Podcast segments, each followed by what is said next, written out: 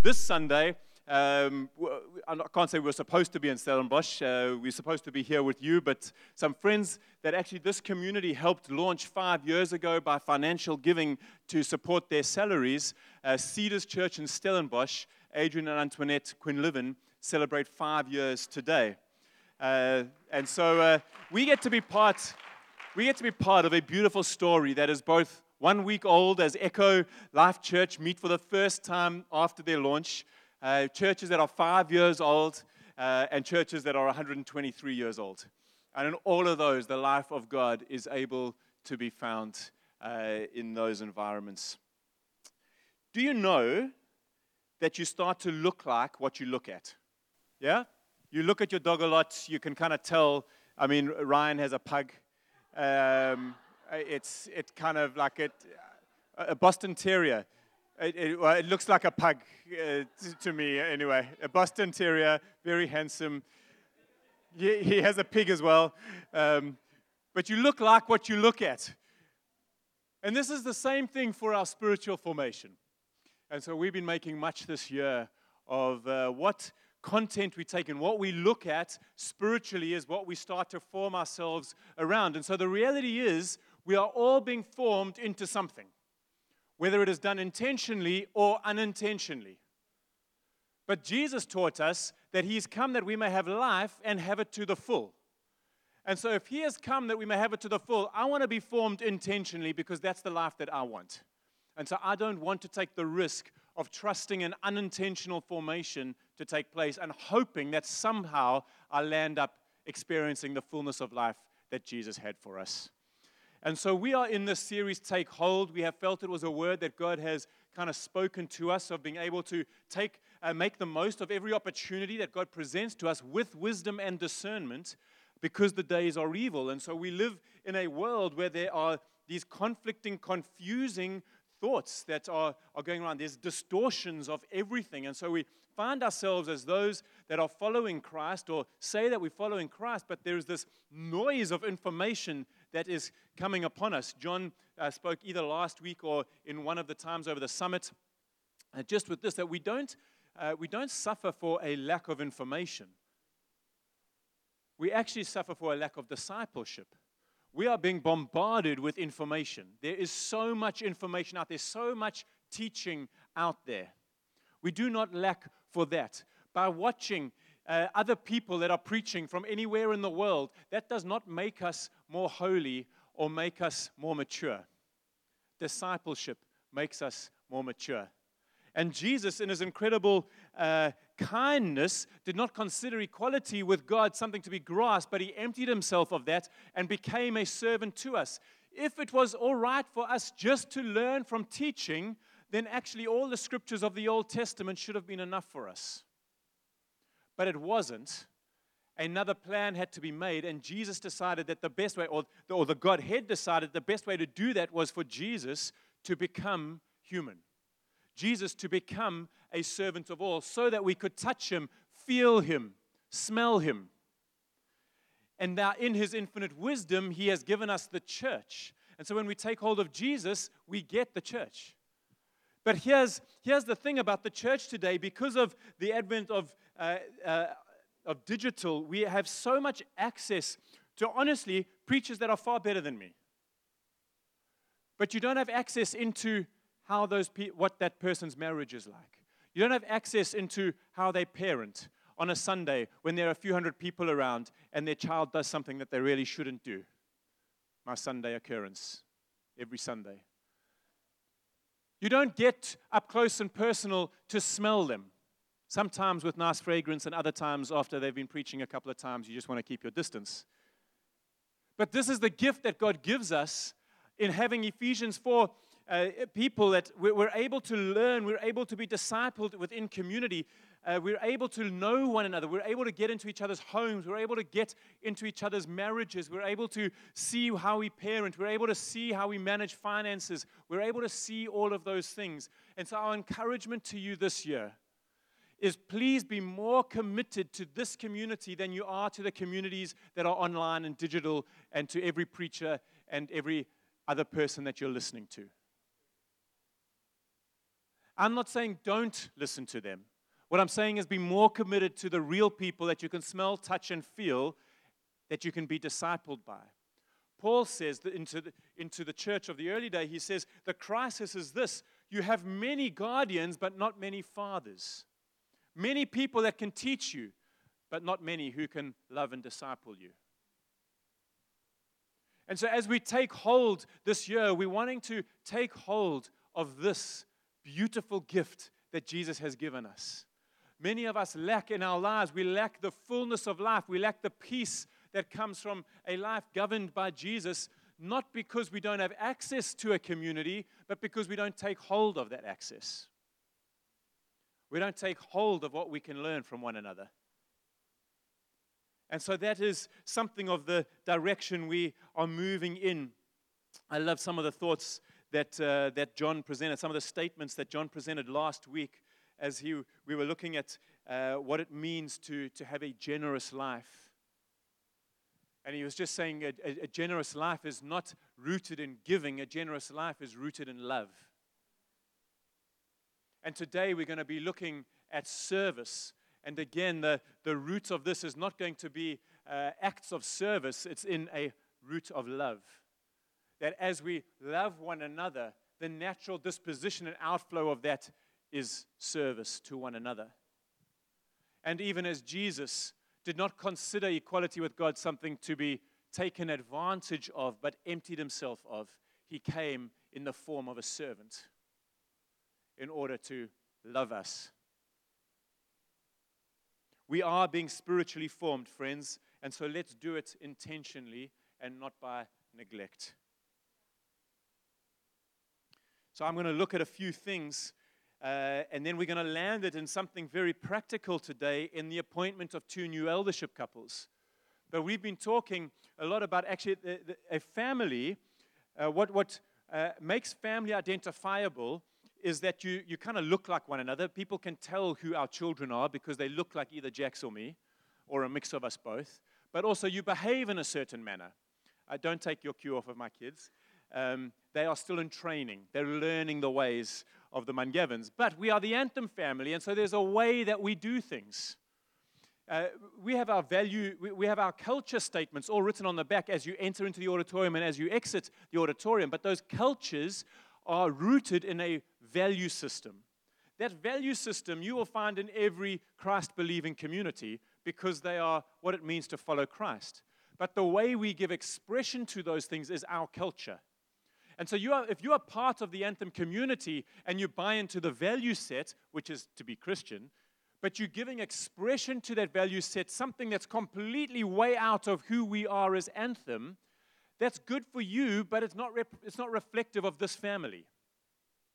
It's not who we are. And so, increasingly, as our private practices and our public expressions align, we start to be identified as well, this is Anthem, and this is the unique imprint of God on this local church that partners with every other local church in this city to reflect something of the fullness of God in the city of Durban. So, our desire is not to be the best church in Durban. We can't be that. The best church in Durban is when all the churches are united, reflecting the glory of God. That is the best church in Durban, all of us together.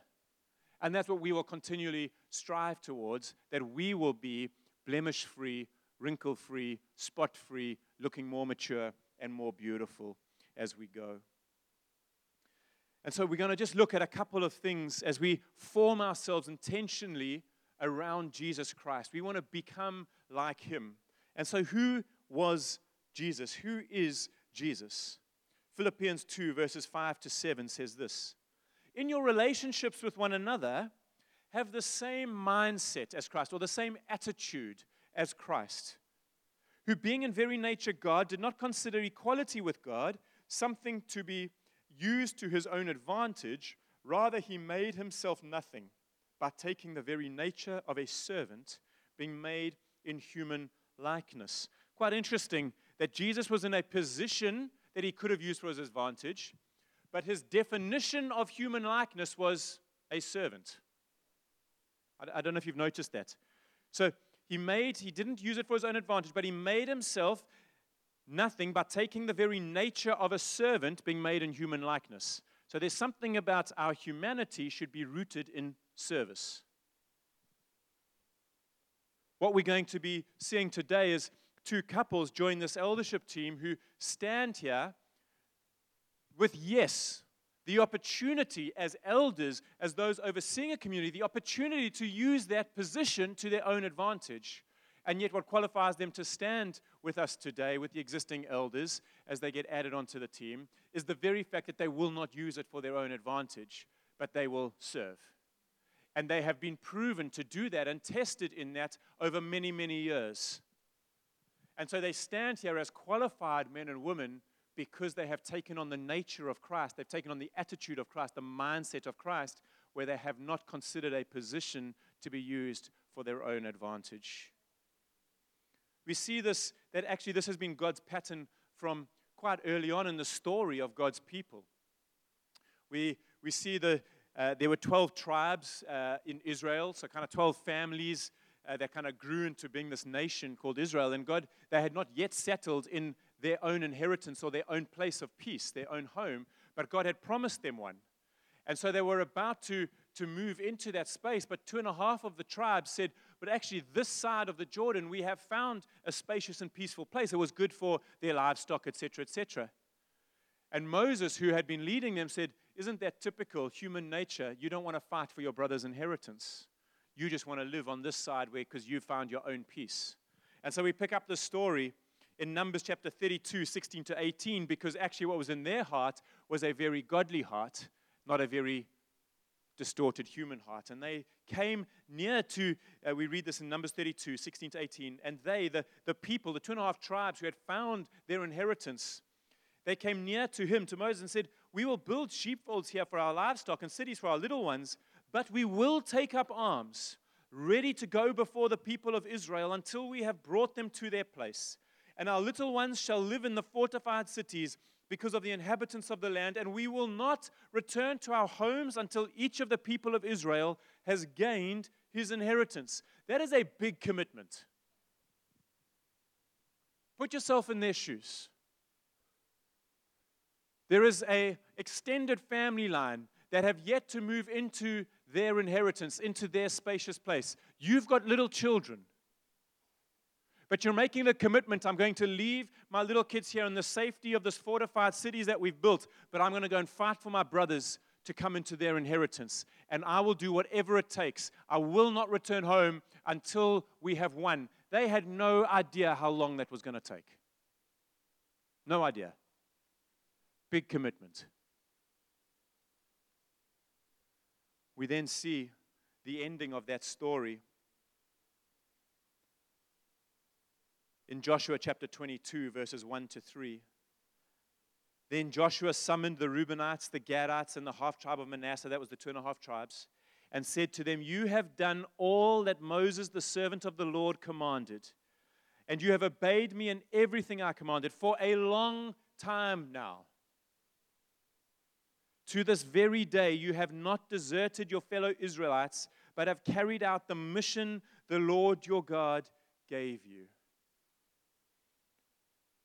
If we extrapolate that to us today, we're going to say, how does this land for us today? Well, the invitation from Jesus is if you come to know Him, we get grafted into the story of the Israelites. And so the blessing that was upon that family becomes our blessing.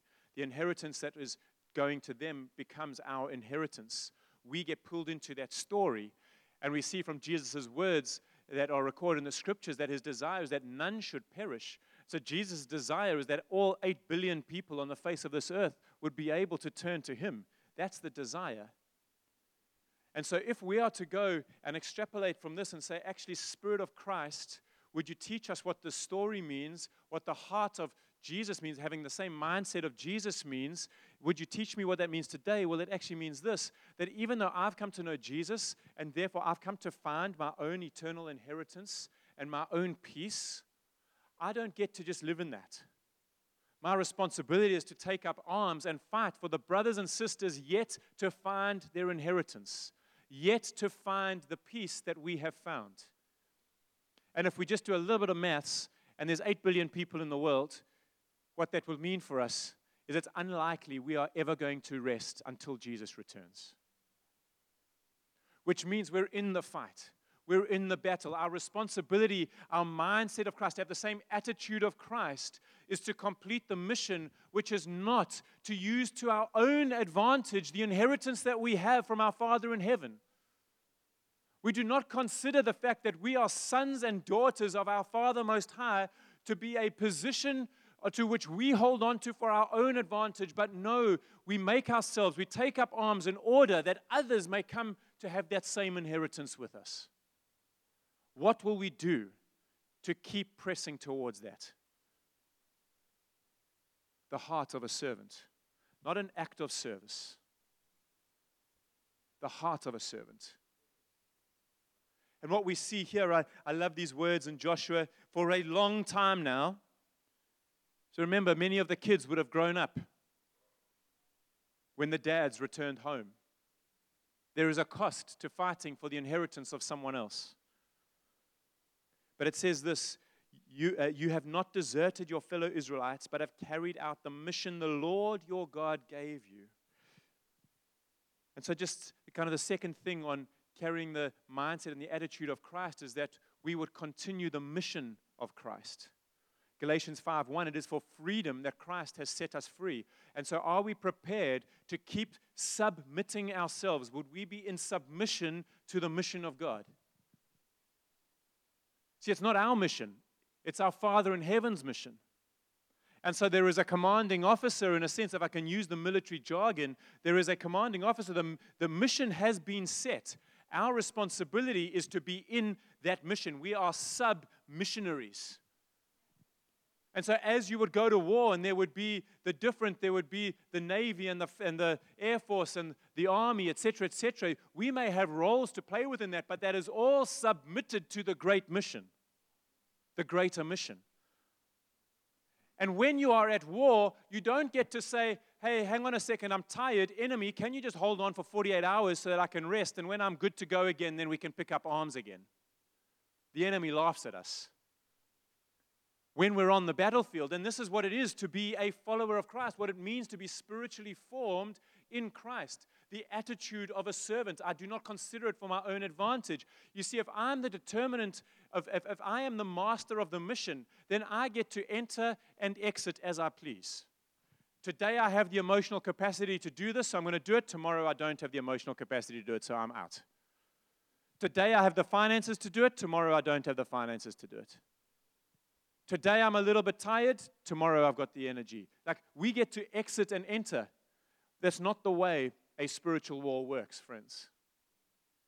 For a very long time. And that's why service is not based on our acts of service, but on the attitude of a servant, because we will get tired of doing acts of service. But if our disposition is one of servanthood, it will be what flows from us all the time. Are you following me?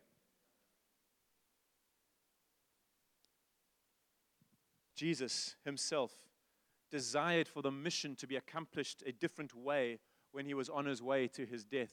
And he said, Father, if there is any other way, can it be? Let it be so. But he says, But not my will, but yours be done. And so, as we are formed in the image of Christ, as we're formed in a spiritual formation towards Christ, it has to be as Christ would do. God, if there is any other way we could do this, but not my will, but yours be done. I'm, I am submitted, I am in submission to the one who sets the mission, our Father in heaven.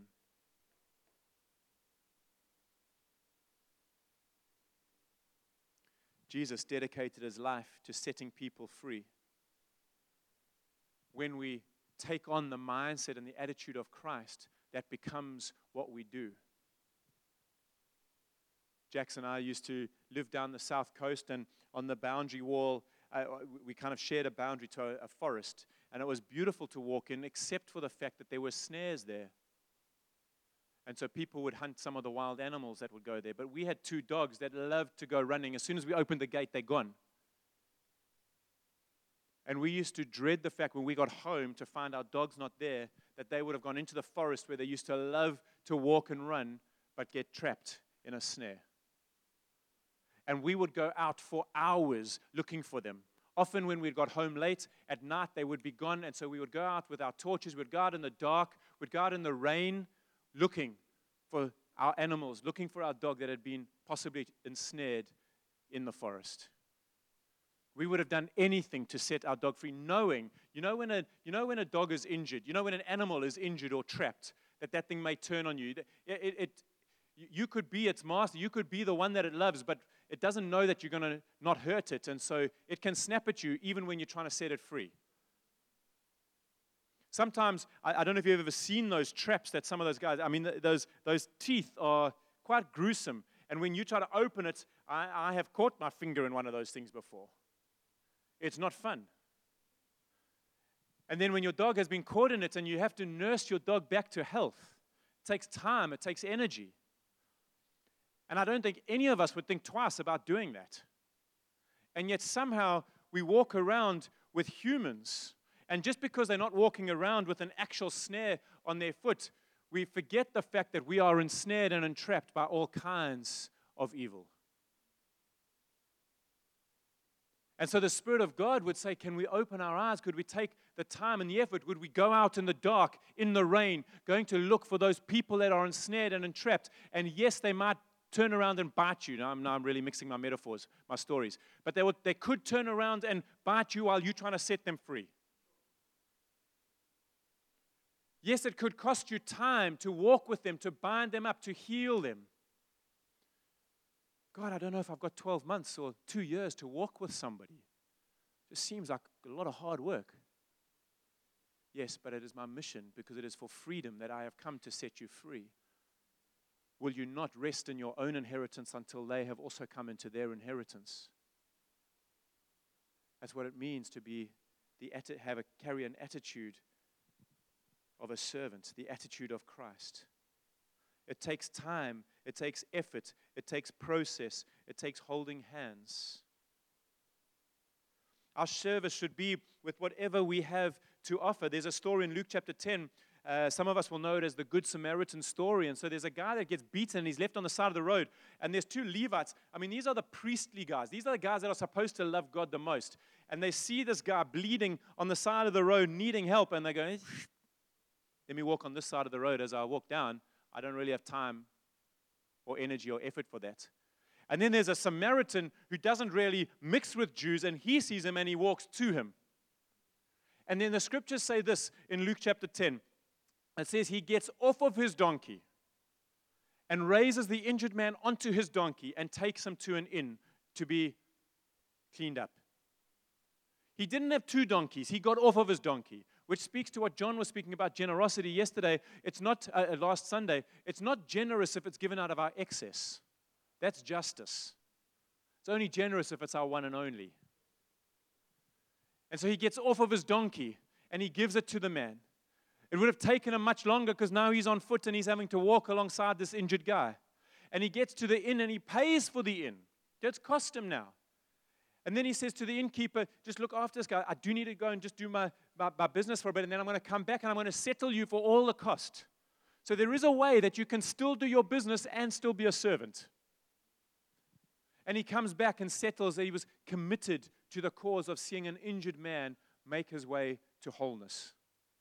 So many lessons we can learn out of the story of the Good Samaritan about what it means to serve and what it means to carry the heart of a servant. And so we use whatever we have. I, I am pretty sure that God's grace gift to the Samaritan was not the dismount of a donkey. Did you get that? You understand that? Like our grace gift of leadership or generosity or service, or like his grace gift was not that he could exit, get off of a donkey. That was just a very practical thing that he could do. So we don't have to over spiritualize our service. What is in our hands? How can we help people that are entrapped, ensnared, broken, injured, need some help to be able to take to the next step, or we walk them all the way through their steps? The heart of a servant. And then our service needs to flow from our heart. Jesus is in, an, in a discussion uh, with the Pharisees, and the Pharisees are trying to catch him out. These are religious people, and they're trying to catch him out, like, oh, what's the greatest commandment? We're going to catch you here. And Jesus just very accurately says this in uh, Matthew chapter 22, verse 37. Jesus replied, Love the Lord your God with all your heart, with all your soul, and with all your mind. This is the first and the greatest command. And then he doesn't allow the Pharisees to go, Ah, you see, we, we knew that. But he immediately links it. He says, And the second is like it love your neighbor as yourself. And the word love there is agapeo. Some of you may have heard of that before. But its definition is this the active love of a father towards a son. The active love of a father towards a son. And so, what Jesus is saying here is this that actually love, so, so what scholars have said, the best way scholars have been able to connect what love actually looks like is to recognize its active participation in the serving of another or others. So, if you want a definition for love, this could be a definition. It is my active participation in serving you or another. So you cannot disconnect love from service, and therefore it is out of a heart of love. It is out of, because we have been loved, that we're able to be a servant. That we're not able to, we, we, don't consider that we can take hold of the peace and the inheritance that we have found and just we live in our own happy, comfy worlds. But it's no, I have peace, I have inheritance, I have found my home, but I'm going to fight for my brothers and sisters, all 8 billion of them, until they come to know the same freedom that I have.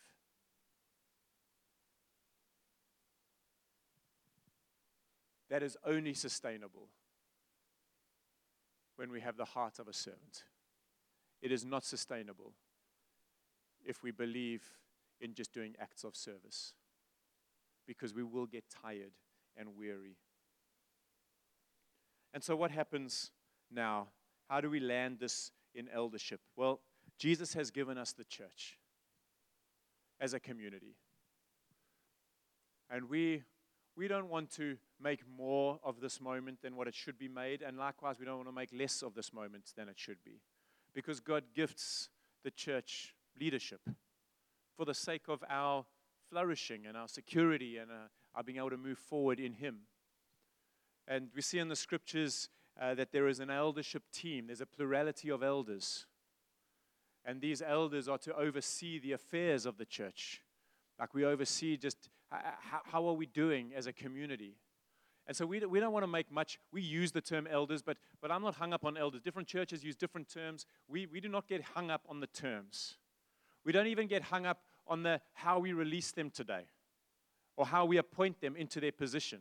That is not the story or the big deal. The big deal is that there should be a plurality of men and women who are mature in Christ, who can be held up as examples that if you were to follow their way of life, you would look more like Jesus.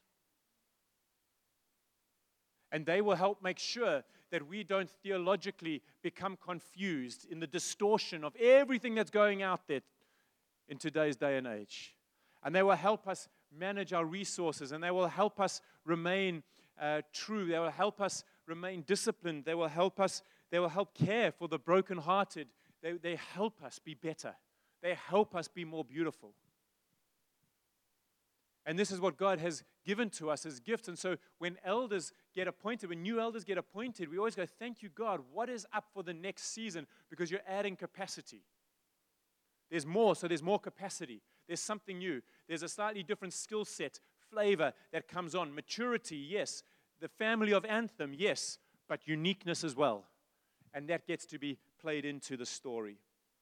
And so we see three things, and then I'm going to call them up onto the stage. In Acts chapter 17, we see that God ordains times and places. If you go and read Acts 17, it says that He ordains the time and the place and uh, so I've put you here for this time so that some would be able to reach out to Jesus. So there's a time and a place. In Acts chapter 13, we read that the community's together, and God says, Set aside for me so and so and so and so. And so we have four so and so's that are coming onto the stage, coming onto eldership. And so and so is Gert and Annelies, and so and so is Gavin and Nashara. and they're coming on to be part of it. And so there is a people set aside for me, a people. And then there is 1 Peter 5, fellow elder in the city, that we don't do this on our own. Anthem is not on our own. We're part of the church of the city and we unite together. And so these two couples that are joining the existing couples on the eldership team, we need to partner with other elders in the city. And so there's a time and a place and a people and a plurality. Those are the big stories that we anchor on in a moment like this. And so if Gert and Annelies, Gavin Nish, John Nix, Jax, Ryan Kate can all come up onto the stage.